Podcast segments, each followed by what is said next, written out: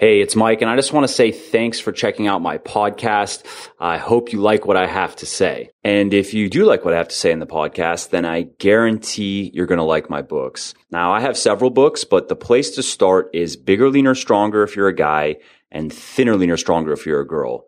I mean, these books, they're basically going to teach you everything you need to know about dieting, training, and supplementation to build muscle, lose fat, and look and feel great without having to give up all the foods you love or live in the gym grinding through workouts that you hate. Now you can find these books everywhere you can buy them online. You know, Amazon, Audible, iBooks, Google Play, Barnes & Noble, Kobo, and so forth. And if you're into audiobooks like me, you can actually get one of them for free with a 30-day free trial of Audible. To do that, go to www.muscleforlife, that's muscle, forward slash audiobooks, and you can see how to do that there. I make my living primarily as a writer, so as you can imagine, every book sold helps, so please do check out my books if you haven't already. Now, also, if you like my work in general, then I think you're gonna really like what I'm doing with my supplement company, Legion. As you may know, I'm really not a fan of the supplement industry. I've wasted who knows how much money over the years on worthless junk supplements and have always had trouble finding products that I actually liked and felt were worth buying. And that's why I finally decided to just make my own. Now, a few of the things that make my supplements unique are one, they're 100% naturally sweetened and flavored. Two, all ingredients are backed by peer reviewed scientific research that you can verify for yourself because we explain why we've chosen each ingredient and we cite all supporting studies on our website, which means you can dive in and go validate everything that we say. Three, all ingredients are also included at clinically effective dosages, which are the exact dosages used in the studies proving their effectiveness. And four, there are no proprietary blends, which means that you know exactly what you're buying. Our formulations are 100% transparent. So if that sounds interesting to you, then head over to legionathletics.com. That's L-E-G-I-O-N athletics.com.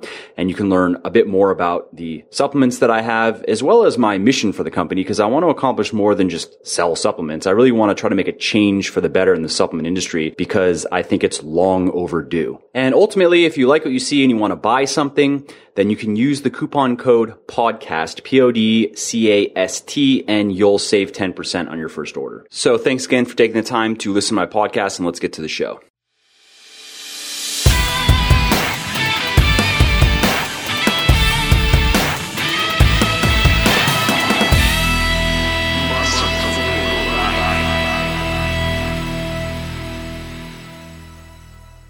Hey, this is Mike, and welcome to another episode of the Muscle for Life podcast. In this episode, I have Sohee Lee back on to talk about some of the key habits and mindsets of people that succeed in achieving their fitness goals versus those that don't. Now, in case you're not familiar with Sohee, she's a writer, coach, and bikini competitor. And like me, she works hard to spread the good word about the actual science of proper diet, nutrition, and exercise. Now, in this interview, I wanted her to talk about something that she has really dived into in her own research and writing, and that's the mental side of fitness. I've written and spoken a fair amount about it myself, but I think it's generally underserved and underappreciated. And I'd actually like to put together an entire book on the subject, but I also would like to do like 8 million other things. So we will see how that plays out. But my point is that we tend to get very focused on the physical things, you know, calories, macros, training variables, supplementation, and so forth. And we can forget though that none of that really matters in the long run if we can't stick to the plan and enjoy the ride. And a lot of that is in our minds. So that's why I'm always kind of talking about creating a sustainable lifestyle first and looking at what that looks like, and then looking at what can be done in the kitchen and the gym to build the type of body that we really want. Sustainability is the key here. So I hope you like the interview, and let's get to it. Hey, Sohee, thanks for uh, coming back on the podcast. It's been a little while since we spoke last. Hey, Mike, thanks for having me back on. Yeah, my pleasure. All right, so we're here to talk about something that uh, I guess is right up your alley because you said this is this is something that you are you've been focusing a lot on in your research for for school. If you want to give a quick breakdown of what are we going to be talking about? Right. So my Well, actually, most of it is my own self interest and the research that I've done on my own over the past several years is, which is on uh, the fitness mindset, more specifically, understanding behavior change, willpower, motivation as it relates to health behaviors, as it relates to achieving our body composition goals, as it relates to creating lifestyle habits. All that stuff is is what I'm interested in. So I'm currently actually just started my master's program in psychology to better understand that and and learn how to become more effective thinker and a better scientist so I can more effectively interpret the research on willpower and motivation out there and then effectively convey that to the public. Cool, yeah, and ultimately turn it into something practical that everyone can understand. Oh, right, absolutely. Do, do something with. Right. Cool. So, with that in mind, let's just start with what are some of the most common misconceptions that people have uh, on these subjects and how they relate to health and fitness and, you know, getting the body that we want. Yeah, so actually, we were just talking about that. Uh, some of my colleagues and I this past weekend about willpower and self control, and about how a lot of times when you know most of the people that I work with tend to be general fat loss clients. They just want to shed, uh, you know, maybe ten to twenty pounds, maybe thirty pounds, and do it in a in a way that doesn't have them bending over backwards, doesn't compromise their quality of life, and allows them to um, sustain the results over the long haul. That's really what most people want. Mm-hmm. Um, wants to come to me anyway. And I find that a lot of times, let's say they are on a nutrition program that I've set up for them, or they're on a workout program, and then they're doing really well for a while, and then on day eight, they slip up and they don't follow the plan perfectly.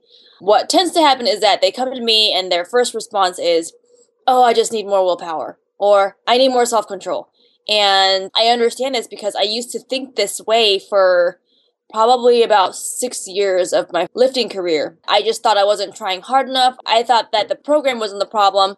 It was me. I mm-hmm. wasn't, you know, I wasn't being strict on myself. So I thought the answer was that I need to pick up my slack.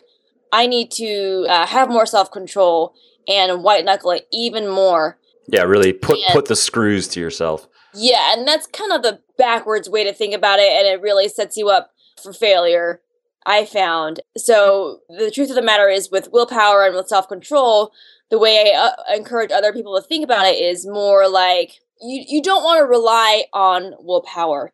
Mm-hmm. You should strive to rely on, on willpower as little as possible to get to where you want to be. And then in that in that case, people will say, "Well, then what? How do I? What do you mean? How do I? How do I do what I want to do?" Then you want to rely on making lifestyle change making smaller incremental changes to your everyday behaviors such that you're relying less on willpower and more on habit to get the sustainable results. Yeah. And, uh, you know, if you think about it, it makes sense. The more something is a habit, the less you have to conscientiously think about it in order to make it happen, which means that the more successful you'll be at it, the less willpower you rely on, and the easier it will be to keep up over the long haul. Yeah, exactly. You get to that you get to that point where you know like that's what you're going to be doing at that time. Like okay, let's let's say the habit of working out. So, you know, you get to a point where you know that let's say your program is 5 days a week or 3 days a week, whatever. Let's say it's Monday, Wednesday, Friday. You know that unless you're in the hospital Monday at 5 p.m., you're going to be at the gym. It's just what you do. Just like how you know that you're going to brush your teeth tonight or you're going to, you know, wake up uh, tomorrow to go to work or whatever. There's no question in your mind whether it's going to happen or not.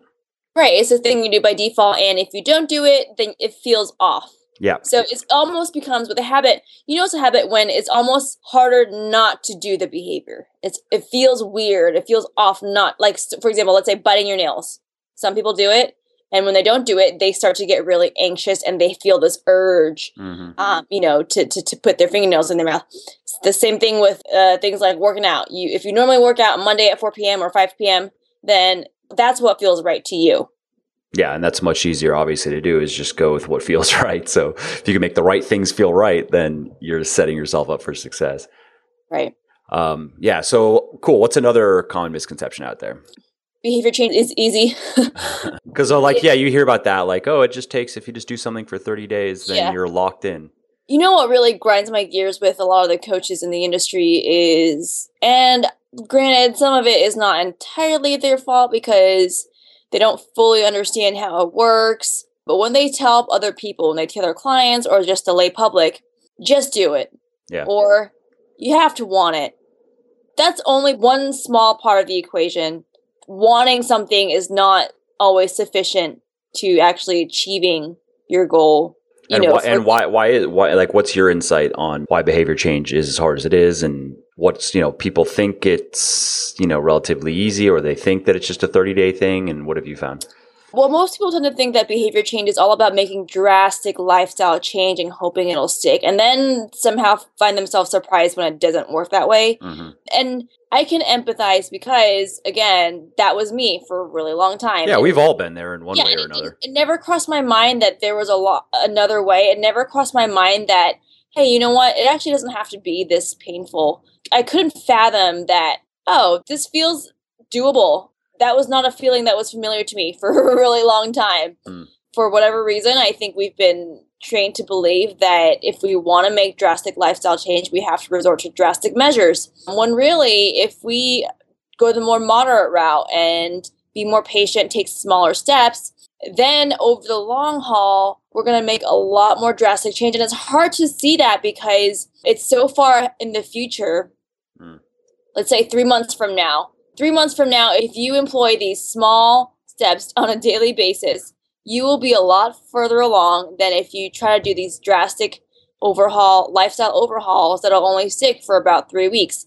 Uh, one of the mindset traps that we get ourselves into it's called the hot cold empathy gap, which is where we tend to underappreciate or not fully appreciate how difficult or how uncomfortable or how unpleasant a future situation will be when currently we're feeling great. Mm. So, when it comes to dieting, for example, let's just say New Year's resolutioners, because that's a really popular thing. A lot of times when, you know, January 1st rolls around, you have a lot of people saying, yes, this is the year I'm going to get in shape. I'm going to get the weight off. I'm going to keep it off for good. And I'm going to do it in 12 weeks. I'm going to lose 30 pounds in 12 weeks and keep it off for good. I'm going to go from working out zero days a week to six days a week. I'm going to eat these 12 food items. I'm going to slash my calories by in half. Um, I'm going to start sleeping more, taking care of my health, and really taking things seriously. And they're expecting to do a 180 degree lifestyle overhaul. They say this when they are well rested, well fed, feeling motivated, and they overestimate their abilities to persist through discomfort in the future. Mhm. So, right now then would be considered a cold situation. The future would be a hot situation where they they cannot empathize with that future situation, which is why we always uh, many of us tend to set unrealistic goals. That's why we tend to commit to waking up at a much earlier hour in the morning than and then when that hour rolls around, we're hitting the snooze button over and over and over and over. So that's the hot cold empathy gap. I think that's one of the biggest uh, mindset pitfalls that people make. yeah yeah i mean we've all again we've all been there we've all experienced that so what's an, what's is, are there any other common ones that you've come come across myths mistakes Yes. Let's see. Uh, interpreting failure, learning from your mistakes. I found that I'm actually writing a blog post on this right now Hmm. on observations with fat loss clients and what sets the winners apart from those who tend to stumble over and over and over again. And it- on honestly, the main thing, Mike, comes down to how they view failure or mistakes. Hmm. And you know, the the ones who tend to do well are the ones who very enthusiastically enthusiastically rebound from a mistake and they go, well, that didn't work. Okay, so why did it not work? What can I do better moving forward? And they're very proactive with um, self improvement.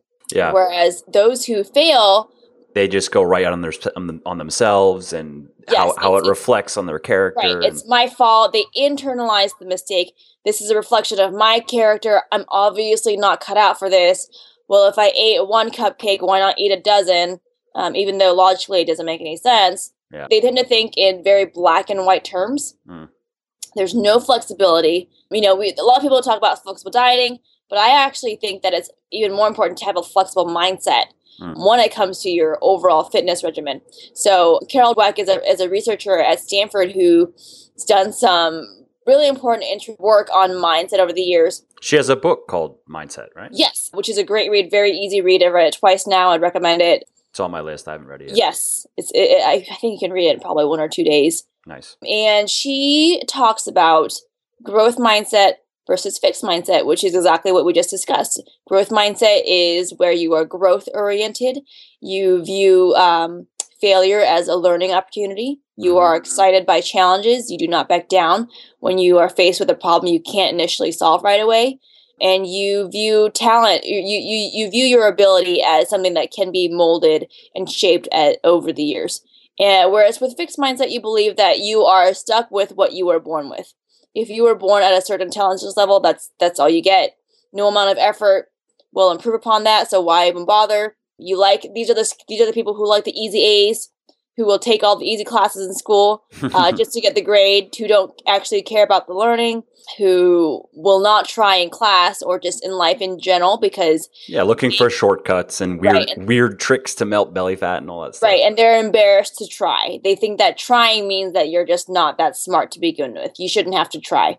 Oh, and uh, studies have consistently shown that those with growth mindset do a lot better in life, have better life satisfaction, have better jobs, better grades, have better relationships, all that stuff.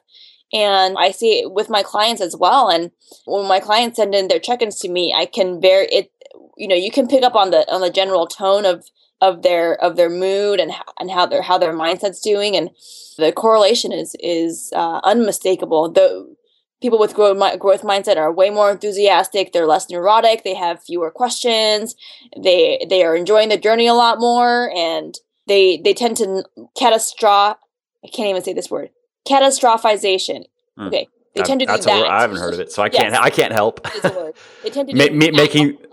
and what what what is that? It's when you make a mountain out of a molehill. Oh, okay. So like turning turning something to a, into a catastrophe. So they don't do that. Yes. They do not do that. Yeah, right. So what? So I mean, that's a good segue into what are. So we've kind of covered some of these myths and mistakes. So what are some of the other things that? Now you've coached what you know about a thousand people now, so yes. you, so you've seen a lot, and I know how that is. And we've done thousands of meal plans yeah. and worked with tons of people, seen everything.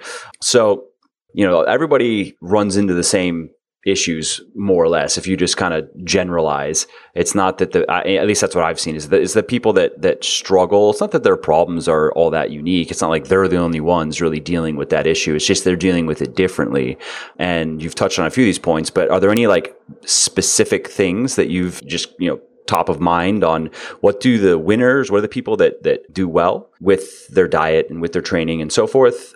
You know what what what sets them apart from the people that don't Yes, there's, there's a big difference. The winners tend to, well, first of all, obviously, important thing is hiring the right coach if, if you decide to do work with a coach because mm-hmm. they can really screw you over for a long haul if you're True. not careful with who you who you work with. Because there's a thing, because a concept called the psychology of obedience to authority, where yeah, the Mil- the Milgram experiments where like yes, exactly. people are told to do ridiculous things by yes. authority, they'll do it. When we can tell that it's clearly not right, even uh, questioning our morals, we will still do what we're told a lot of the time. Yeah. Because we're told to do it by an authority figure, which is why I am led to believe that this is why when it comes to I'm hiring coaches who don't have your best interest in mind and who don't really understand the right way to do things, people who even who are well educated and highly intelligent will still listen to them blindly and end up, um, you know, rebounding really bad later down the road and being mm. completely miserable.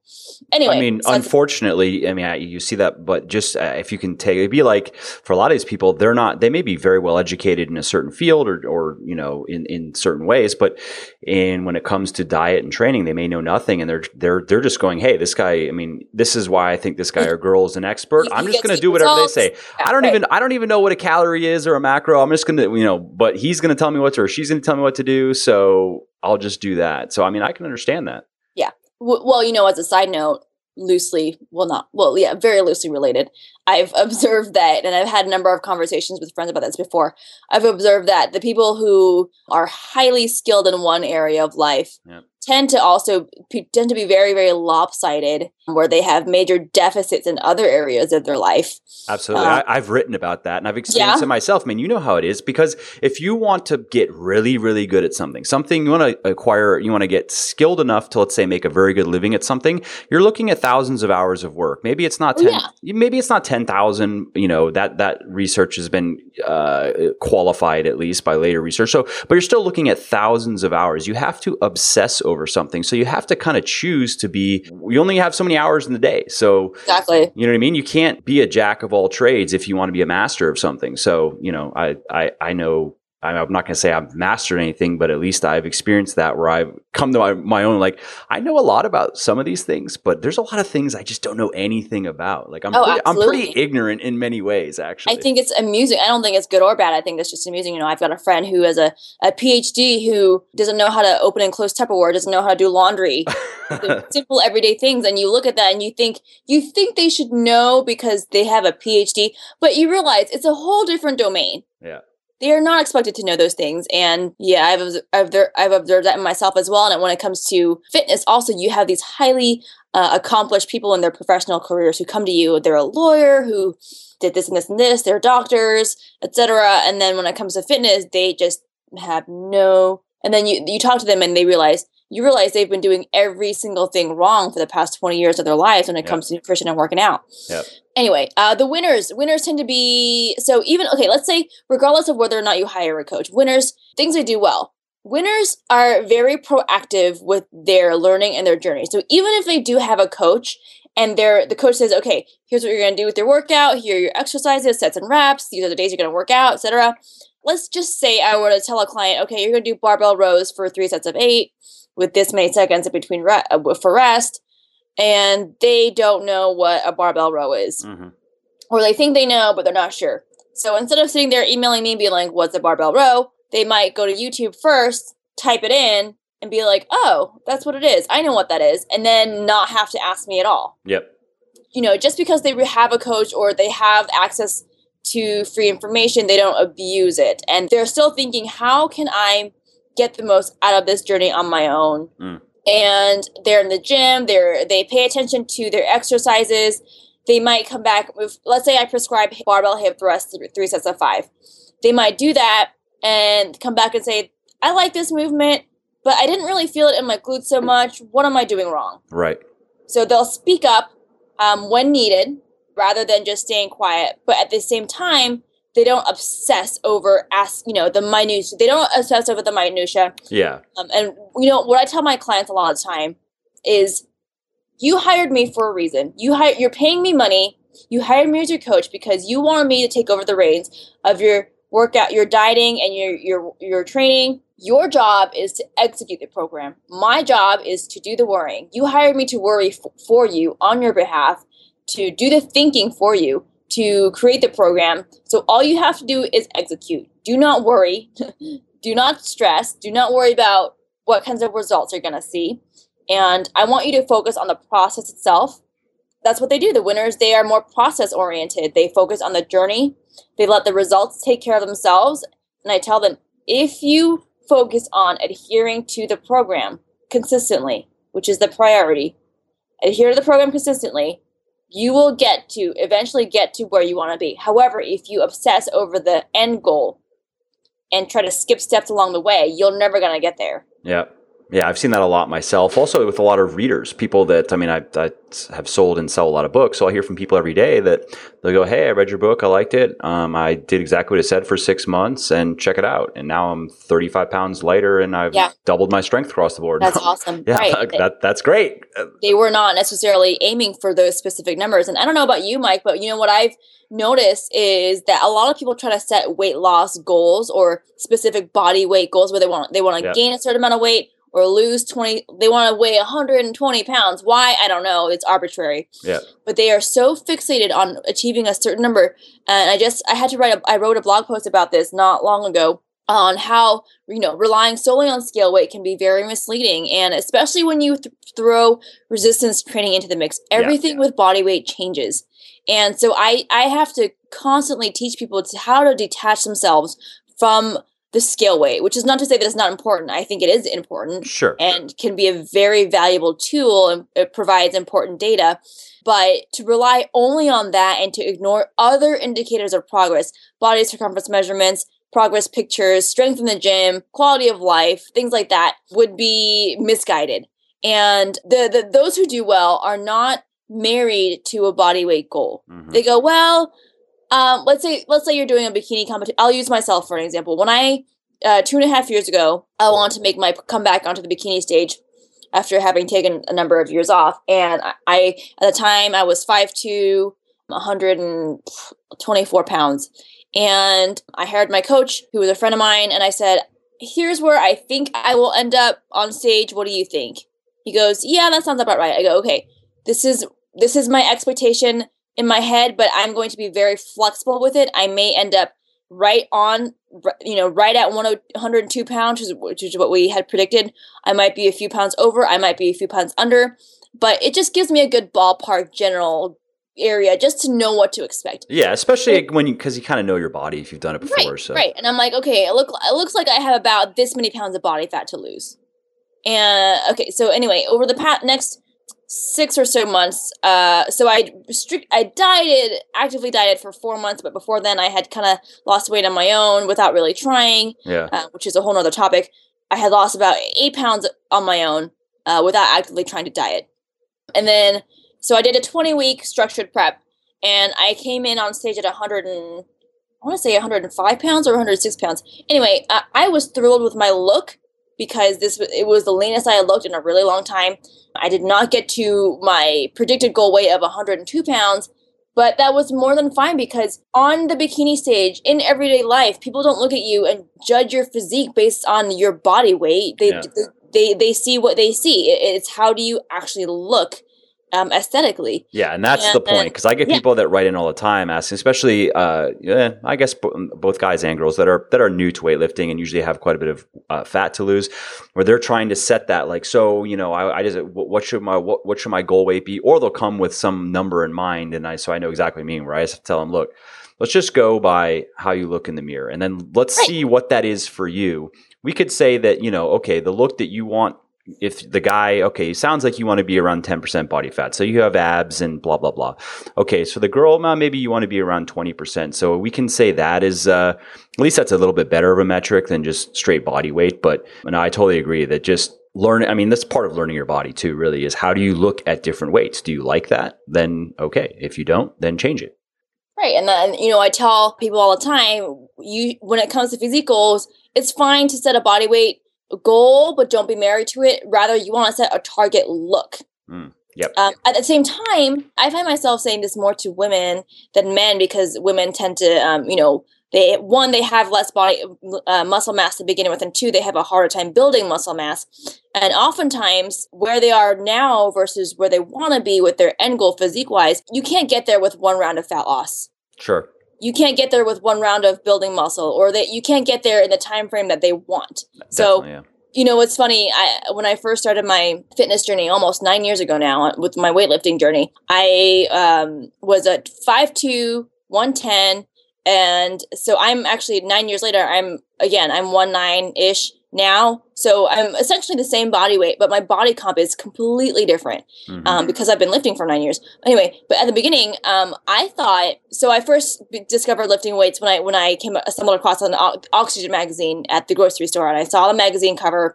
Um, I don't remember who was on the cover, but you know, there's the fit muscular fitness model, lean, feminine, um, very athletic and I became obsessed because that was the first time I realized that you didn't have to be a professional athlete to look that way. Yeah, yeah, yeah. Um, so I remember know, having a similar moment. I was like, yeah, like wow, I, I, I, could look like that, really? Right. And and but here's the thing. I thought I could get that look in six months. Yeah. I thought that was I go, that's that seems realistic to me to get the, the you know, the cap delts and the big quads. And here I am nine years later, I'm a bikini pro because I just could, you know, I don't have it. I I've been lifting heavy and hard for nine years, and I I don't I don't have cap delts, and I always joke that even now I don't even look like I lift when I'm fully clothed. and uh, which is well, that's, that's just that's just because you stay lean. Like that's that's yeah, any, yeah, anybody right, right. that stays so, lean barely looks like they lift unless they're just freaks or on drugs. Right, and and and I say all the time, I'd rather be lean year round and be a little bit less muscular and a little bit not you know just not quite as strong as i would like than to fluctuate 20 30 pounds yeah. throughout the year. No, i've done that before. it's not you. fun. It's not fun at all. Yeah, like you just, you just, get to that point where like you just hate eating the amount of food you have to eat and I, I totally know how that is. Yeah and uh, so at the time I didn't realize how no one no one talked about at the time. They thought you just thought you just if you work hard you'll get to where you want to be. And I realize now, you know what, genetics actually matters. People don't like to talk about it, but it absolutely matters. It, it, it determines your potential for getting muscle, for getting strength, all those things. And you know, I've known women who have been lifting for one year and they're more already more muscular than I am. And that's genetics. Absolutely. It's not. They, I mean, or or drugs. If but if you know drugs sure, aren't right. involved, then yeah. Right, and it's it, and and it's sad because people develop these egos. They go, "Well, I'm more muscular than you because I've been working harder than you," and that's that's not the. I work. You know, we work. People with subpar genetics or very average genetics work a lot of times work just as hard as those with elite level absolutely genetics and it's just the way that it works out. We don't have control over our genetics, and they just happen to do better than us. Yep. So anyway, that was a Greg. Greg Nuckols wrote a good article on that for anyone listening. If you go to Strength Theory and like go to search Google Strength Theory genetics, whatever. I think I think he wrote it. I think that that's where I saw it. It was a good article on it. Cool. Yeah, he's a great guy to follow. Yeah. So let me so let me throw this out there as uh, obviously here's a here's a common issue that anybody that has uh, tried to diet down and get lean has run into. So how do the people that do well like deal with specific things like for instance uh, just slipping up on on diet and eating too much for a day or eating stuff that they weren't supposed to eat or missing workouts. You know what I mean? You, you talked about this earlier, just in that like the growth mindset versus fix. But there any are there any specific behaviors that you've seen even ways that they look at it, like what their attitudes are, their perspectives on making mistakes? Yeah. So remember before I mentioned briefly the black and white mindset? Sure. And how those who struggle have a very fixed way of thinking. It has to be this extreme or that extreme. There is no middle ground. And the thing is, and it seems backwards, is is navigating that middle area, that, that what I call the gray area, that's moderation moderation is really difficult. yeah. And, uh, you know, two years ago, one of my clients said this to me, and I stuck with me ever since. She was submitting a check in, was just talking about, you know, general behavior change. She goes, Extremes are easy, moderation is so freaking hard. It's true. And I'm like, man, I just had a light bulb moment. And I, then I go, that's completely true. Moderation is hard but those who are willing i think i think that's especially true with people even like because you have a lot of people that are that come to you and that come to me pretty they're they're at least uh, they're they're a lot of people that are fairly motivated to do what they want to do. So it's just, it's just there's that desire to just go all in and thinking that it's either it's on or off. It's yes or no. It's black and white. Either you're doing every either you're fully on and you're fully into it or you're fully off and fuck it. You know what i mean? Right. And they think if you're going to do it, you might as well go all out. Yeah, and if you and then if you're not able to go all out, then you know what's the point? And unfortunately, I think this is a lot of a lot of it seems to just happen subconsciously. It's like it's not like you necessarily think those things. It just there's something going on behind the scenes. Right, exactly. And and I find that the people who tend to do well, they don't bounce from one extreme to another. Rather, they fluctuate a little bit within the moderation area. So let's say we have one extreme is from a one scale of one to ten. We have one is one extreme is one is like you know completely sedentary lifestyle. Your your diet is full of nutrient devoid foods. Your calories are through the roof. You're just not living a healthy lifestyle. Yeah. Then you have ten, which is the opposite extreme. You're you're you're working out too much. You're not you're not giving yourself enough rest you're not eating enough calories. You're eating like five food, different foods a day. That's it. you yeah. have no social life. You feel like crap, etc. So you have one to ten. A lot of people, people who struggle in yo-yo diet, etc., they tend to bounce from one to ten throughout the year. They go one, 10, 1, 10. People who do well, rather than they never even get close to one or to ten, they go more from like let's just say four to six. Mm. You know, so maybe if one day they tend to overeat a little bit, let's say they were at a birthday party or something and they had a few extra slices of birthday cake.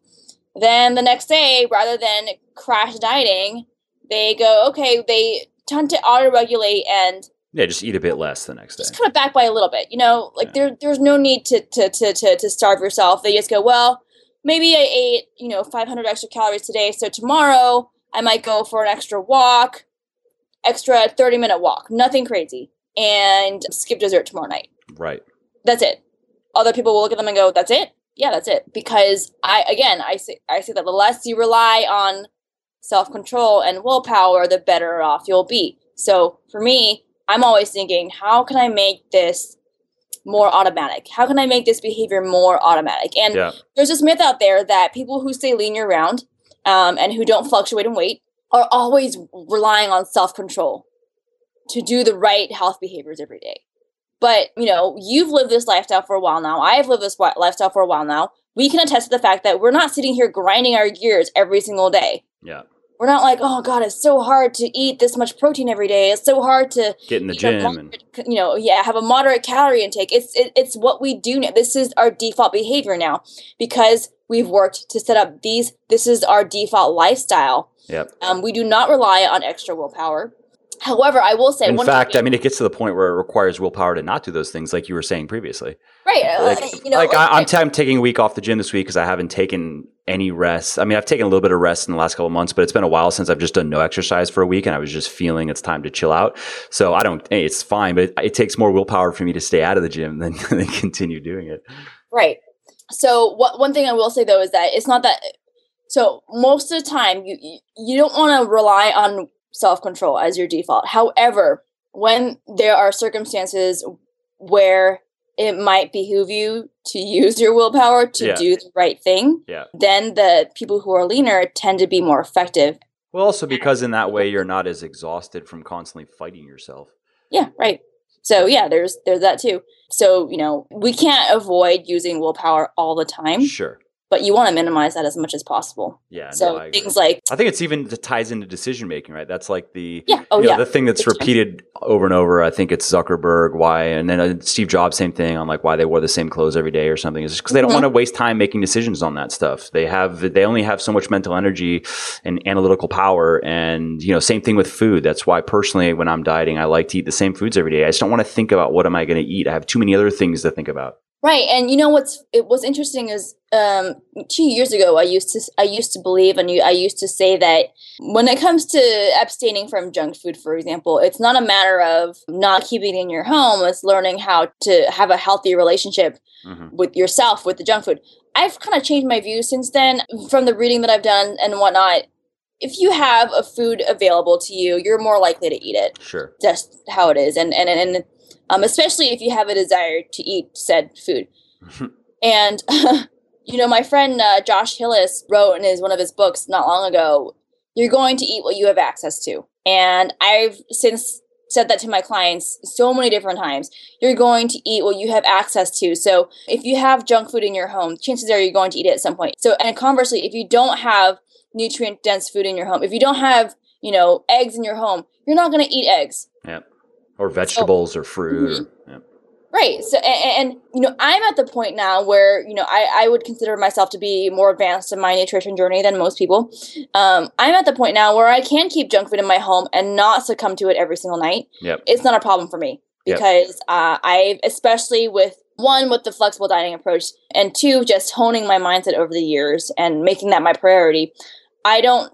I'm not at the point where junk food it, controls me where I, I obsess over it or have a strong desire for it really. Um, so i'm okay having junk food around the house. But i think for the beginner or someone who's just starting out on their journeys maybe remove that as an option to start out with. Yeah yeah, I mean that's just a simple. Uh, reminds me of a book called Triggers, which is like Marshall Goldsmith or something, but just talks a lot about environment. And there, right. a lot of people don't realize how many environmental triggers there are that trigger all kinds of thoughts and behaviors. So this is a good example of one of just looking at the Change box of yeah. yeah. looking at Change the box of cocoa pebbles or whatever. It that can put you know gears in motion that are hard to stop. So why why even subject yourself to that? Just, you know, when you're, while you're cutting, just know, don't even, just don't buy the Cocoa Pebbles. Right. The, the whole goal with, with modifying your environment is to make the right behavior the easier thing to do. Right.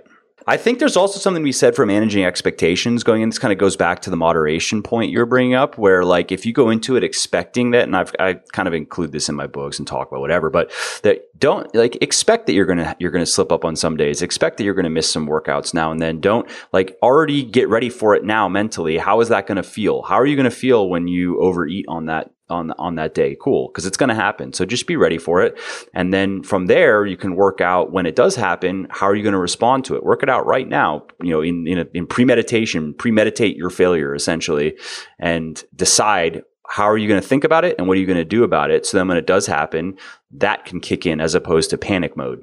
Right. Exactly. Yeah. Very good. And also have a more long-term view of where you want to be and you know a lot of people they go well i want to do this for 12 weeks. And i go what about week 13 day one? And then they don't they haven't even thought that far ahead. Mm-hmm. um, is there anything is there anything that uh, your successful clients that you that comes to mind on that aspect of it in that this isn't just a crash you know yeah. they're not they're not here to just lose 50 pounds in nine weeks or something how do they look at it and how do they make it more of a a lifestyle which is the ideal uh, approach right so you know I, I tell my clients my goal with working with you is not to have you stay with me as a client forever. Yep. I don't same. That's in my that's on my sales page. Is that yeah. I want I want you to fire me after ninety days. Right. That's actually I, what I want. My, my goal is for you to learn how to do this on your own. And whenever you decide to part ways, which I will take absolutely zero offense to. In fact, I may be slightly excited about that because yeah. it means you're going to be more independent. Yeah. I fully expect you to continue uh, implementing the lessons that you've learned with me. And maybe six months or a year from now, I'd love to hear from you just to be like, hey, you know, just say, hey, Sohee, um, you know, I worked with you this long ago. Here are the lessons you've taught me. Here's what I've done since then. And guess what? Look at me. I've maintained my my measurements. Here, here, my life is great still. I've gotten this promotion at work. I've gotten this PR in the gym. And you are right. There, there's never a time when I'm done learning on my journey. Here, here are some lessons that I've learned along the way. Um, here's what I've changed with my program, etc. Yep. Um, so I, I expect my clients um, to always be implementing lessons and always be paying attention to how they're eating and how they're exercising and how it's making them feel and modifying accordingly because there's never a point there's never a point when you're done yep and also you could say continuing to educate themselves too right right and recognizing that there's always more that you can learn. yeah. um, there are always ways to get better. There's never a time that you're going to wake up, or there should never, there should not be anyway. Should never be a time when you wake up and say, "Oh, I've made it. I'm done. I'm done. Uh, I don't need to try hard anymore. Don't need to." Mm, Cru- cruise control has activated. Learning is finished, right? Yeah. So, and, and those who really learn to enjoy the process and, and, and love what they're doing they're the ones who you know continually continually show up day after day who are like who are excited to make uh, an observation about their eating behaviors or something they do really well yep awesome well i think that's a good place to uh, to wrap up is there any other any other major points you think we should cover i don't know I, well i guess i should bring it up so on a related note i know um, some of the listeners out there when it comes to self control and willpower, may think of um, ego depletion, which is the concept that uh, self control is limited. Mm-hmm. So, you know, a limited resource. And the more you use it, the less of it you have. Helps to explain a lot of behaviors, things like why do people tend to cave on their diets at night? Mm-hmm. Oh, that's because willpower is low, obviously why do people tend to, get really snappy when they're on a diet? They get really cranky because they're using all their willpower to adhere to their diets. Yep. It makes sense, right? And a number of studies have shown that willpower, uh, ego depletion is a real thing, etc. Earlier this year, kind of shook my world. Earlier this year, registered replication report came out where they tested the ego depletion effect in 23 different laboratories with over 2,400 different participants, which is a pretty large number. Yeah, it's good sample um, size. Yes. Oh, yeah. Great. And they replicated one of the uh, self control protocols, one of the most popular ones that they, that they use to test um, for the ego depletion effect. And they found that the effect size was not that big. And the authors are now speculating that maybe the results of previous studies have been exaggerated or mm-hmm. something Mm-hmm. Um, anyway, they're now calling in qu- into question whether or not ego depletion actually exists. I've, I've seen research. Where did I first come across this? I may have come across it in a book called The Willpower Effect. I, f- I forget who wrote it. I, re- I, I read the willpower, it. Um, willpower something. Uh, willpower instinct. In that one, um, yeah, I think that's is yeah. either that or um, the other the the it's just called willpower. Again i read, read, these books a while ago. I don't remember the name of the authors. Um, but that yeah that like it may be influenced by how people feel. Like if somebody feels like they're all stressed out and they don't have enough willpower that alone can be enough to basically it's a self-fulfilling prophecy. Whereas people that go into something just feeling that you know they have a lot of willpower and they're not super stressed about things and they can they can do it. Um, oh um, yes. It's it's actually that was i think carol dweck uh, there's a study that Carol Dweck was a part of it. It said that self control is limited dependent dependent upon whether or not you believe it's limited. Right. Exactly. Yeah. Um, so so there's that. There's also, if I remember correctly, there's research that indicated that the more you exercise your willpower, the the stronger it can become, like a muscle in the body. Oh, that's the um, right. Kelly McGonigal took that yep. took that uh, approach. Right. Yeah, there are a number of different theories too that that they that try to explain the ego depletion model. There's uh, the energy model, which says it depends upon your blood glucose levels. There's mm-hmm, the mm-hmm. motivational mm-hmm. model, which says it's not about the blood glucose per se, but about motivation. And then, you know, there are a number of different ones. But with science and, and things like that, I try not to stay, take a super hard stance. Yeah, of course because uh, who knows? I mean, in six months, it might something else might come out that says, "Oh no, no, no, no, this is this is this is definitely true," and then people yeah. jump on that, and then another one says, "Oh, well, maybe it wasn't definitely true. Maybe it's more just under these circumstances." Right, and so now I'm realizing that with ego depletion, we maybe don't have enough evidence right now to say yes, ego depletion is a real thing, but we also don't have enough evidence to completely reject right ego depletion effect just yet. However, here's my issue. Okay, ego depletion may not exist, but it feels real. Sure. The phenomenon feels real. So yeah. how do we explain that? Yeah. So why? Think, why is it happening? Eh, yeah, what? those are the next steps. There's no denying the end of the end of the end of the day. You have you tend to have um, less control over your behaviors. You tend to make poor decisions. I think that much is undeniable. Mm-hmm. Um, pretty much all across the board with just about everyone. Mm-hmm. What, Same thing when you're stressed it? or if you're tired or yeah, exactly. So I, I think that the principles of ego depletion can still apply, at least for now, until we know more. Yep. Uh, the practical applications of the ego, de- ego depletion effect I still use with my clients because it still works.